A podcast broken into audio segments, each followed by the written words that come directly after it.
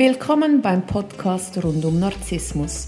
Schonungslos erklären wir dir, wie Narzissmus funktioniert.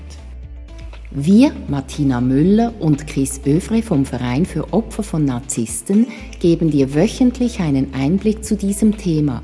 Wir sind auch online für dich da.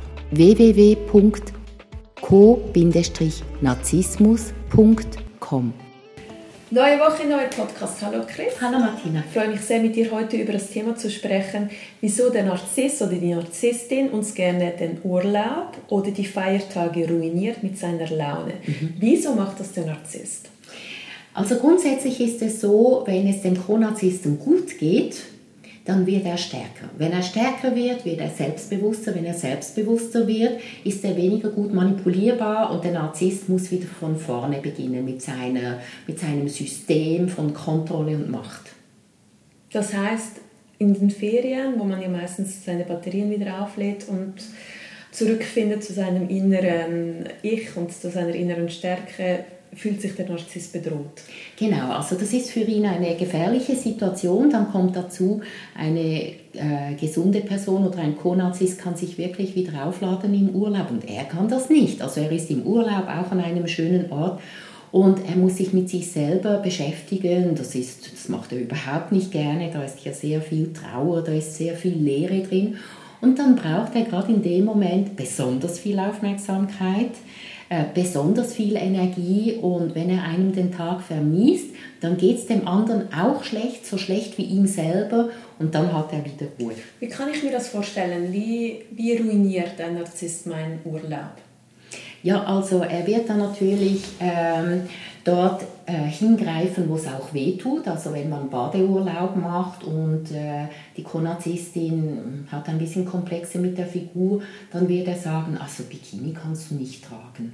Oh, wie boshaft. Ja, wirklich boshaft. Also, und dann ist meine Laune ruiniert und, und ich bin traurig und ich bin total unsicher und ich traue mich nicht mehr an den Strand.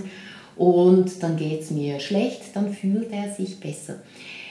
Äh, in einer toxischen Beziehung hat einer eine schlechtere Energie als der andere und er möchte, dass der andere gleich schlecht ist. Dann fühlt er sich stärker. Ist zwar nicht stärker, aber es fühlt sich so an. In einer gesunden Beziehung, auch da gibt's, äh, kommt das vor, dass es dem einen besser geht als der anderen. Und äh, dann geht es darum, dass, dass man sich gegenseitig hochschaukelt. Und in einer toxischen Beziehung zieht man sich runter, insbesondere der Narzisst zieht einen runter. Also kann ich mir das so vorstellen, der Narzisst wird einen Aufstand machen im Flieger, wenn es überhaupt auf den Flug schafft, mhm. weil er brauchte das Drama, das heißt, er schaut, dass es vielleicht sogar den Flug verpasst, mhm. damit man gar nicht in die Ferien muss, wenn er überhaupt in die Ferien will. Mhm. Und dann ist, wird er rumnörgeln, dass immer alles doof ist und mhm. Immer zu spät kommen oder zu früh. Also wird eigentlich alles sabotieren, oder von Anfang bis Ende. Ja, also ich habe auch die Erfahrung gemacht, dass äh, der Narzisst äh, in der Hotellobby immer einen Aufstand macht ähm, und das Zimmer kritisiert, bevor er es überhaupt gesehen hat, damit die ganze Lobby weiß, also wenn der jetzt nicht das schönste Zimmer des Hotels kriegt, äh, dann wird er keine Ruhe geben. Das weiß das Personal auch, also die können ja da sehr giftig sein. Und tatsächlich schaffen die es dann immer wieder, ein äh, Upgrade zu erhalten, kostenlos. Und, und das schönste Zimmer der Anlage, vielleicht nach ein paar Tagen reklamiert er wieder und dann trauen sie sich nicht mehr, ihm das zweitschönste Zimmer zu gehen. Also er macht Drama überall. Und man schämt sich dann vielleicht auch, weil die sind dann laut. Die ist sind, auch peinlich, ist sorry. Total peinlich, peinlich. Ja.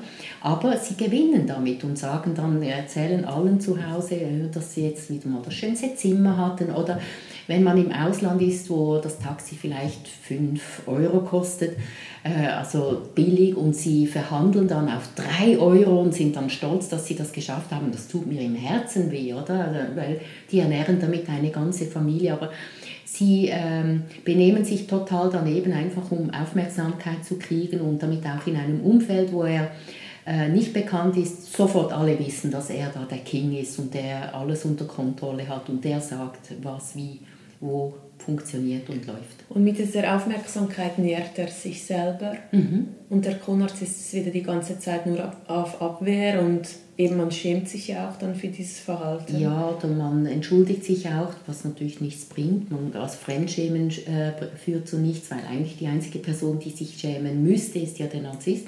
Der tut das aber nicht und Fremdschämen bedeutet, dass man sich mitschuldig fühlt an seinem Verhalten. Mache ich mir einen Gefallen, wenn ich in Zukunft alleine in den Urlaub fliege? Äh, nein, grundsätzlich nicht, weil äh, das vermisst er einem natürlich auch. Man macht sich einen Gefallen, wenn man aus dieser Beziehung rausgeht. Danke vielmals, Chris. Ich wünsche dir einen schönen Tag. Wünsche ich dir auch.